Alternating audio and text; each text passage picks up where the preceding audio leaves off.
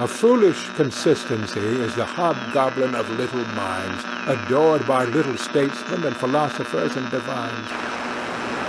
If a man does not keep pace with his companions, perhaps it is because he hears a different drummer. A different drummer.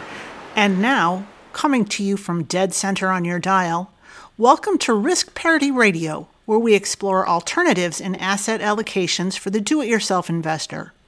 Broadcasting to you now from the comfort of his easy chair, here is your host, Frank Vasquez. Thank you, Mary, and welcome to Risk Parity Radio. If you are new here and wonder what we are talking about, you may wish to go back and listen to some of the first episodes where we did our introductions of the various topics. And those episodes are episode 1, 3, 5, 7, and 9. And so if you go back and listen to those, it will get you up to speed. But now onward to episode 154 of Risk Parity Radio.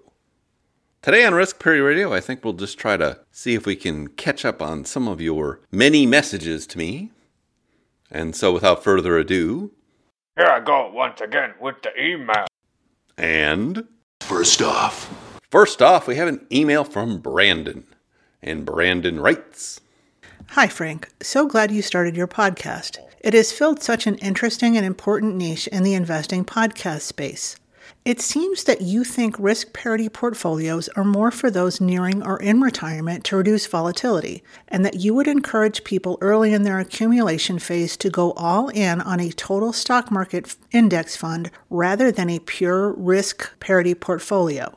However, your leveraged sample portfolios have very attractive annualized returns that are competitive with or beat the total stock market and with potentially less volatility. So, why shouldn't a 25 year old start off with, say, a mildly leveraged risk parity portfolio and use it as their accumulation portfolio? If they had an aggressive 100% stock portfolio, then during the inevitable dips and market crashes, they would be missing out on great buying opportunities that a risk parity portfolio would take advantage of through rebalancing. Thanks for your thoughts, Brandon. Well, Brandon, the answer is you could do that. And in theory, it should work out quite well. Do I feel lucky? But let me just give you some background and caveats to that. I'm going to link to a YouTube video from Ben Felix of Common Sense Investing. He also has a podcast called the Rational Reminder Podcast, but he is a financial advisor in Canada who specializes in a lot of the academic research around some of these topics. And so this video is all about leverage, and he cites to a couple of papers. One of them is from AQR from 2012, which is about concentration versus leverage, a more theoretically sound approach. So, traditionally, there are two ways to get more than, say, the total stock market fund would get you in terms of returns. One way to do that is by concentration, to invest in more risky stocks, essentially, hoping to get better returns out of that. And the other way, as you have surmised, is to add leverage to a portfolio. Now, traditionally, you would have to do that by borrowing money on margin. And so you are increasing the risk, obviously, when you increase the leverage on something. And so it wasn't very convenient, especially for a small investor, to apply leverage to a portfolio. And you could risk things like mar- margin calls. Fire, fire, fire. But as he now also points out in this video, now we do have these leveraged ETFs. So in theory, you could use those for this purpose. And that is how these leveraged portfolios are constructed with leveraged ETFs. Yeah, baby, yeah! Now, the main drawback to those, as we talked about in prior episodes, is that they are designed to have a leverage over the course of one day and are not specifically designed for leverage over the course of, say, a year or more. In fact, over the period they've existed since about 2009, they have performed pretty well for what they're doing. So even though they're not designed for long term holding, they have worked for the people that have used them for that. The other point he makes in the video is that there is a serious risk of loss here, obviously. You could lose your entire invested capital. Now, if it's just a small amount because you're at the beginning of your investing journey and you plan to invest more, in theory, that wouldn't hurt you very much. But there is a psychological problem here, too, that if you go into this and it doesn't work out well, would you be willing to stick with it over time? And I think that's probably the real issue with having a levered portfolio is the psychology of it because it's going to have some really bad times and bad years. And because these leveraged ETFs just haven't been around that long, there is some risk they're just not going to perform the way you would want them to or expect them to. So, as of right now, this is not a conventionally accepted way for beginning investors to get going. Now, that doesn't mean you can't do some of that. You have a gambling problem. You just need to be careful and be aware of the risks. I wonder whether in 10 or 15 years' time, this will become more of an acceptable way to get going on investing for people. But it's certainly not conventional wisdom today. Well, you have a gambling problem. And we must always remember what the philosopher Yogi Berra said about these things. In theory, there is no difference between practice and theory. In practice, there is. Totally blitzed, oh great one. Yes. So I like your ideas, but be careful out there. You can't handle the Gambling problem. And thank you for that email. Second off, Second off, we have an email from Scott, and Scott writes Hi, Frank and Mary. Yes. No question. I just wanted to thank you for fully and thoughtfully answering my question in episode 140. In appreciation and not an attempt to cut line or Alexi bomb you, I made a small contribution directly to the Father McKenna Center. If you are ever hankering for a free lunch in the DC area, just let me know. It's on me, Scott. Well, Scott, I almost never turn down food. I'll have tomato soup and uh, tuna on toast. Okay. This is it, you know. This is the meal. So stock up, buddy boy.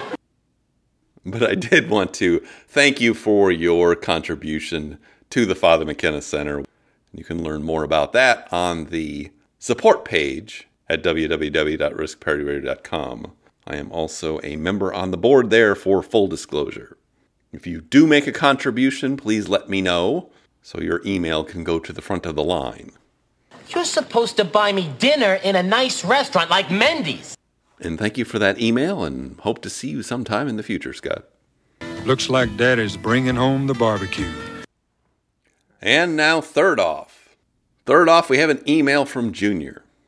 And this next one seems unnecessarily rude and aggressive, but here we go anyway. Don't mess with Mary, Junior. Don't make me angry. You wouldn't like me when I'm angry. Not the beast. Ah! Junior writes Just listened to episode 89 and was very disappointed. The whole reason for someone to use the QYLD is for income, and you haven't even mentioned that in the podcast. Income, income, income, 10% yield. Well, Junior, That's not how it works. That's not how any of this works. first off, mostly what you're getting from this fund is actually not income at all. It's just a return of capital.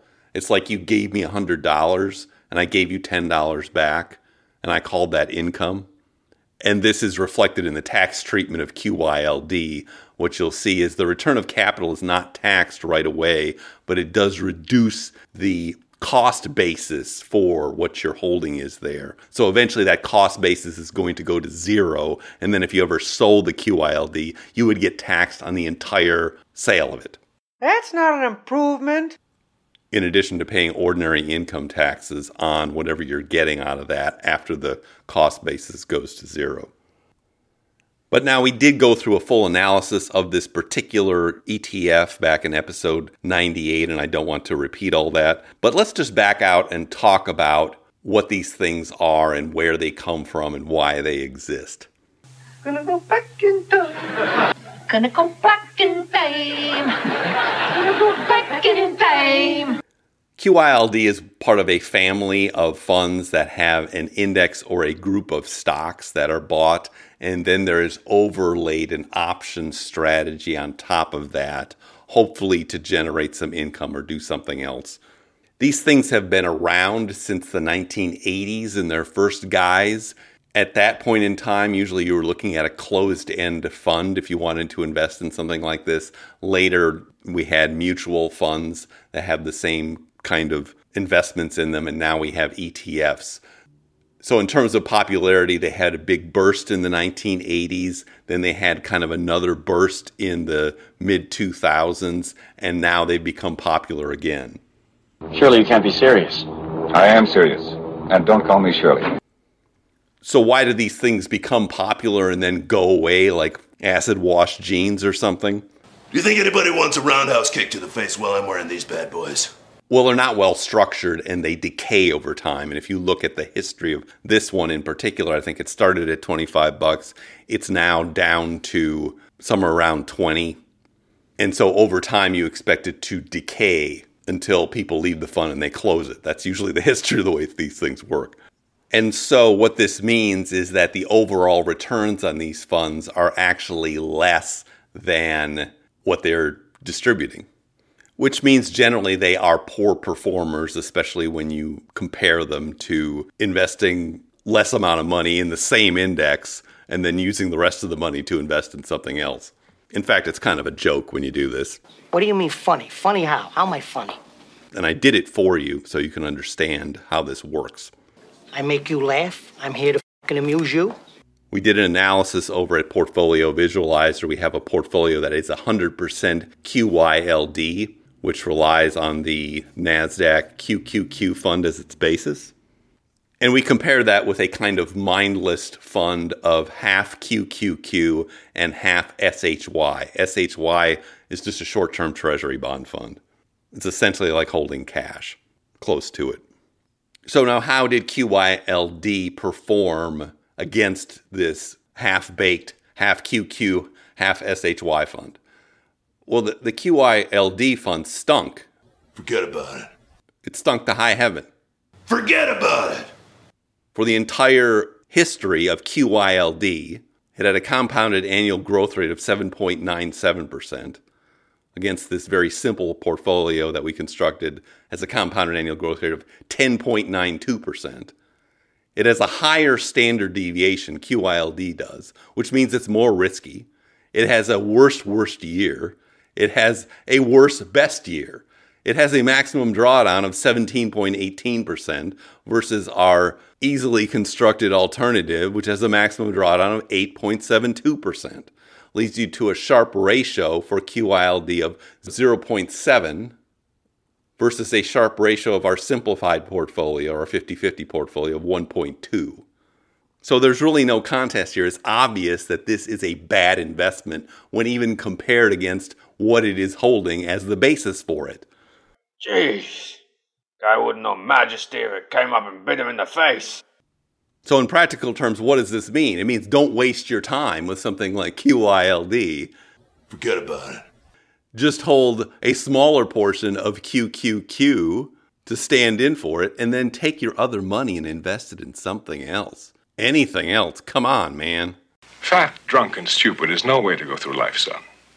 Like other forms of dividend investing or investing for income using stock funds or stocks, this once had a purpose back in the 1980s, say, when transaction fees were especially high. And so, if you wanted to get income out of your stocks without selling them, you needed to resort to one of these kinds of mechanisms to do that.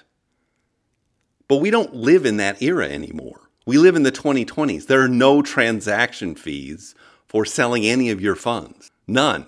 So you just sell whatever you need, create your own dividend, as much income as you like, or at least can be supported by whatever you're investing in, and then you'll have that. There's really no point to this. You are talking about the nonsensical ravings of a lunatic mind.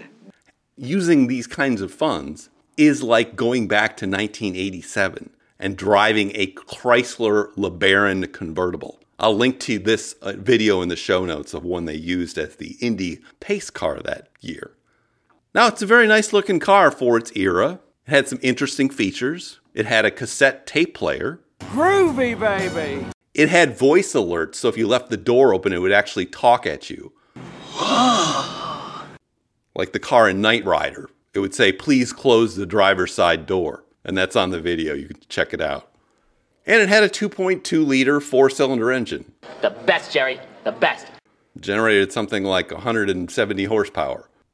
Now, you could still get one of those today and drive it around. It would be fun, but it wouldn't be efficient. It wouldn't be useful in terms of long term transportation. Thing would probably fall apart in a few years. And it's gone. You wouldn't be able to find parts for it either. Uh, what? It's gone. It's all gone. But it's just another example of why we need to stop using things from the Stone Age or the Bronze Age of investing as individual investors. We're in the age of steel. We have the tools, we have the talent. We have no fee trading. We have fractional shares. We have all kinds of ETFs to invest in all kinds of things. Let's get with the program, use what we have, use modern technology in investing to do your best investing. Otherwise, guess what? Guess what? Guess what is you are going to have to work longer to accumulate your portfolio. And you're going to have lower drawdowns in retirement. Y'all be wearing diapers. That's the truth. You can't handle the truth. But thank you for that email. I always like the ones that reveal the foolish consistencies that are still the hobgoblins of many little minds and adherences to past practices which just aren't good enough anymore. Bow to your sensei. Bow to your sensei! And now, fourth off, we have an email from Tony. And Tony writes Not sure if you received the chat message. A few episodes ago, someone noticed that UPRO had dropped 50 plus percent. It was most likely the fact that UPRO had a 2 to 1 split mid January. What can I say, Tony? You are correct, sir. Yes! Thank you for that email. And now, finally, Last off. last off, we have an email from Chris. And Chris writes Hello, Frank. Recently, UPRO did a stock split, and some brokers displayed it as a 50% drop. That may be the reason that one commenter thought it had a 50% drop. There was a commenter asking about backtesting further than portfolio charts and Portfolio Visualizer can. Simba's backtesting spreadsheet pulls together data from several sources and has data going back to the late 1800s. There are gold data sets that track its price before 1969. Since we know gold's price in the UK and we know the exchange rate, the price in US dollars can be calculated. On the Bogleheads forum, they have a thread documenting their progress in maintaining the spreadsheet, and they have mentioned that they include the data, but it is deactivated. If I can find a way to activate it and run a backtest with it, I will let you know. Well, thanks for that reference, Chris. I will put that in the show notes. I know the Bogleheads are always fishing around looking for more data. As for gold, every study I've seen, some of them going back 100 years, has said that it does improve the volatility characteristics of a portfolio and the quote right amount unquote for most portfolios is somewhere around 10 to 15%. If you want to go back and listen to episodes 12 and 40, we talk more about it there, as well as you can always search the podcast itself for any topic, including gold, and it will bring you up all the ones where it is mentioned in the show notes. And if it's mentioned in the show notes, then it was a topic for that podcast. But thank you for that email, and I would be very interested to see any back tests that you're able to run with any new data that you can find. But now I see our signal is beginning to fade. We'll pick up again this weekend with our weekly portfolio reviews of the seven sample portfolios you can find at www.riskparityradio.com on the portfolios page. And we'll probably take a look at some more emails. I think Amy's been waiting patiently to have her email read, and I'd like to do that. Yes! If you have comments or questions for me, please send them to frank at riskparityradio.com.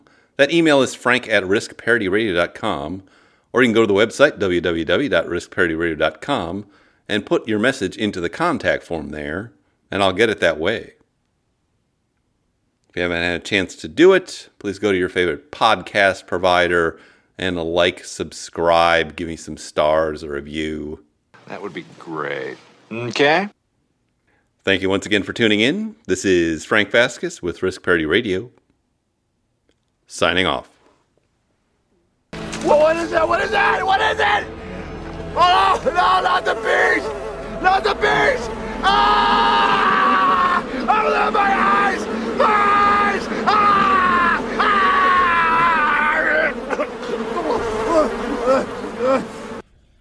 The Risk Parity Radio Show is hosted by Frank Vasquez. The content provided is for entertainment and informational purposes only and does not constitute financial, investment, tax, or legal advice.